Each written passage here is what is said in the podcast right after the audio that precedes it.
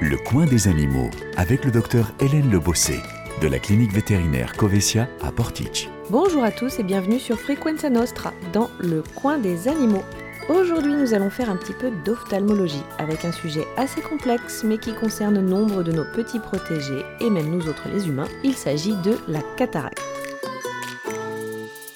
Peut-être avez-vous déjà remarqué que René, votre Yorkshire adoré, a des difficultés le soir au moment de la promenade. Vous partez de la maison bon pied, bon oeil. Oui mais voilà, bon oeil, pas si sûr. En marchant derrière René, vous remarquez qu'il se prend régulièrement les poteaux et cogne dans les jambes de Madame Michu, alors qu'il n'a pas encore entamé l'apéritif. Vous le prenez alors entre quatre yeux pour comprendre ce qui lui arrive, et vous observez un petit reflet bleuté dans le fond de ses prunelles qui vous sont si chères. René n'aurait-il pas un début de cataracte? C'est probablement le cas. Mais alors la cataracte, qu'est-ce que c'est? Eh bien c'est une maladie ophtalmologique très fréquente chez les animaux, un peu plus chez les chiens que chez les chats, qui consiste en une opacification du cristallin. Mais c'est quoi un cristallin, me direz-vous? Commençons par un petit rappel anatomique. L'œil est un globe dans lequel il existe une lentille transparente qui permet de concentrer la lumière et les images pour les projeter sur la rétine. Cette lentille, c'est le cristallin. Oui, mais voilà, avec l'âge, mais aussi à cause de certaines maladies, ce cristallin peut devenir opaque et cache la lumière. Bilan des courses, on voit de moins en moins bien. La cataracte, ça touche qui? À partir du moment où c'est une maladie de cristallin et que tous les animaux en ont un, eh bien ça touche tout le monde. Les chiens, les chats, les humains, mais aussi les lapins, les oiseaux, les chevaux et même les reptiles. Pour votre information, même les poulpes ont un cristallin. Ici, nous allons nous intéresser seulement aux animaux du foyer, particulièrement les chiens et les chats, mais retenez que la maladie est la même chez toutes les espèces. Le coin des animaux. Comment la détecter? Chez un chien ou chez un chat, lorsque cette cataracte n'est pas encore à un stade avancé, le signe le plus précoce, c'est la pupille qui prend un aspect bleuté ou bien blanchâtre. Ceci est d'abord très discret et puis évolue avec le temps pour devenir de plus en plus marqué. Quand elle devient plus sévère, on peut même observer d'autres manifestations telles qu'un œil rouge ou bien gonflé. La conséquence, c'est que toutes ces lésions vont avoir un impact sur la vision de l'animal. Progressivement, celui-ci voit de moins en moins bien, en commençant par des difficultés dans la pénombre jusqu'à une perte complète de la vision. Souvent, les premiers signes de gêne se remarquent dans les environnements à faible luminosité, et donc on le remarque plutôt le soir, au crépuscule. Quelles sont les circonstances d'apparition de cette maladie? Contrairement à ce que l'on croit, la cataracte n'est pas uniquement liée à l'âge. Certes, c'est le cas le plus connu, mais il en existe d'autres. Elle peut être congénitale, c'est-à-dire présente dès la naissance, ou encore héréditaire, auquel cas elle apparaît chez le chien à n'importe quel moment parce qu'il est porteur d'un gène défectueux. Le diabète ou encore un traumatisme oculaire peuvent également provoquer une cataracte. Dans tous les cas, quelle que soit l'origine, une fois installée, elle est irréversible et aucun traitement par médicament ne sera efficace. La seule solution est malheureusement chirurgicale. Alors en quoi consiste ce traitement? Eh bien, on doit restaurer la transparence oculaire en remplaçant le cristallin malade par un implant qui possède les mêmes propriétés optiques. C'est donc une forme de lentille artificielle que le chirurgien va implanter dans l'œil. Ok, mais la cataracte est-elle systématiquement opérable?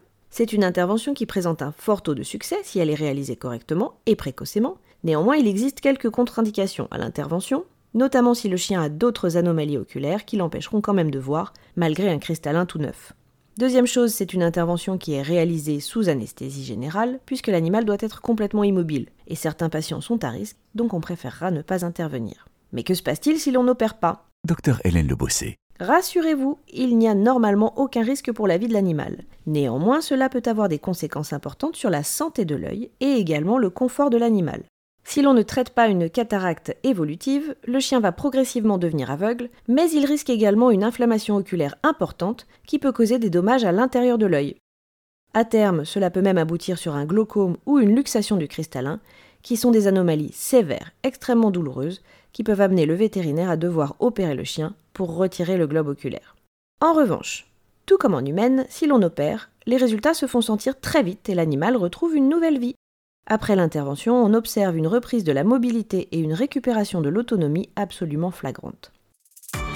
Suite de la chronique Le coin des animaux avec le docteur vétérinaire Hélène Lebossé de la clinique Covesia à Portich. Quand faut-il opérer? Bien que ce soit une infection d'évolution lente, il est tout de même recommandé de la prendre en charge le plus rapidement possible. Chez l'homme, l'intervention est pratiquée très précocement à cause de la gêne visuelle dont font preuve les patients. Chez l'animal, les délais sont plus longs parce que l'on met généralement plus de temps à s'apercevoir de ces difficultés visuelles. Dans tous les cas, il ne faut pas attendre trop parce que cela a des conséquences chirurgicales. Plus la cataracte est avancée, plus le cristallin est abîmé, et plus l'intervention est délicate, et les risques de complications sont donc plus grands. En quoi consiste la chirurgie? Je vais vous expliquer tout ça en détail juste après une courte pause. Rebonjour à tous Nous revoici pour discuter ensemble de la cataracte chez les animaux. Après avoir énuméré l'ensemble des éléments qui nous permettent de décider ou non d'une intervention, nous allons passer au côté pratique. Comment cela se passe-t-il si l'on doit opérer? Tout d'abord, il est nécessaire de faire un bilan ophtalmologique complet. Le vétérinaire va examiner l'œil dans son ensemble afin de vérifier l'intégrité de toutes les structures autres que le cristallin, et il va ensuite procéder à un examen très particulier que l'on appelle l'électrorétinogramme. Cet examen est très important et absolument indispensable avant toute chirurgie de la cataracte parce qu'il permet de savoir si la rétine est fonctionnelle ou non. Cela n'a aucun intérêt d'aller opérer un cristallin si malgré cela l'œil n'est pas capable de voir.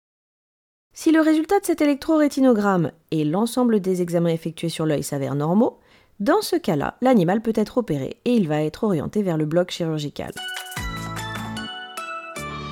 Comme nous l'avons dit précédemment, l'objectif est de remplacer le cristallin par un implant. La technique utilisée chez les animaux est exactement la même que celle qui est utilisée chez l'homme, et elle est réalisée sous microscope opératoire avec du matériel spécialisé. En pratique, on rentre dans l'œil en réalisant une toute petite incision d'environ 3 mm sur la cornée. Pour rappel, la cornée c'est ce qui s'apparente à la vitre de l'œil, afin d'introduire un instrument qui va broyer le cristallin et l'aspirer. Une fois notre petite lentille retirée, on injecte un implant. Le chirurgien va s'assurer que tout est bien propre et en place avant de refermer le globe oculaire avec des petits points microscopiques et vous n'y verrez que du feu. Par la suite, l'animal fera l'objet d'un suivi post-opératoire rigoureux deux possibilités. Soit le vétérinaire gardera votre animal de façon à le surveiller et effectuer des contrôles réguliers, soit il vous fera revenir dès le lendemain matin afin de contrôler la pression oculaire et de vérifier tous les autres signes qui permettent de savoir si tout s'est bien passé. Dans les jours qui suivent, vous aurez un traitement à faire à la maison à base de collyre pour soulager la douleur et limiter l'inflammation. La question que vous allez me poser probablement est y a-t-il des complications? Soyez rassurés, c'est une intervention qui présente un taux de réussite assez important, puisqu'en médecine vétérinaire, il est de l'ordre de 90 à 95% selon les études. Néanmoins, des complications peuvent se produire dans de rares cas. Le plus souvent, il s'agit d'un petit pic de tension qui arrive dans 20% des cas, ou d'une grosse inflammation post-opératoire, mais grâce à une bonne surveillance, ces désagréments seront très vite détectés et traités médicalement sans conséquence. Les complications plus embêtantes mais heureusement plus rares sont le décollement de la rétine et le glaucome, le glaucome, c'est une augmentation très importante de la pression à l'intérieur de l'œil qui survient dans les semaines ou dans les mois qui suivent l'intervention, et c'est la raison pour laquelle il faudra un suivi régulier de l'œil de votre animal. Heureusement, cela ne concerne que 2 à 5% des cas. Quant au décollement de rétine, il est rare également, mais il existe malgré tout une prédisposition chez les shih et les bichons frisés. Le coin des animaux? Docteur Hélène Lebossé. Voilà, je pense avoir fait le tour de l'ensemble des éléments qui vous permettent d'en savoir un petit peu plus sur cette affection ophtalmologique. Néanmoins, nous n'avons pas parlé des autres animaux. Par exemple, chez le chat et chez le lapin, elle existe également, et même si les causes d'apparition sont différentes, elles se traitent exactement de la même façon que chez le chien ou que chez l'homme. En conclusion, si vous remarquez des anomalies dans l'œil de votre animal, n'hésitez pas à aller chez votre vétérinaire les yeux fermés et il vous orientera sur la bonne marche à suivre. Si vous avez d'autres questions, n'hésitez pas à réagir sur le site Facebook de Frequenza Nostra. Quant à moi, je vous retrouve la semaine prochaine pour un nouveau thème et de nouvelles infos sur nos bébés préférés.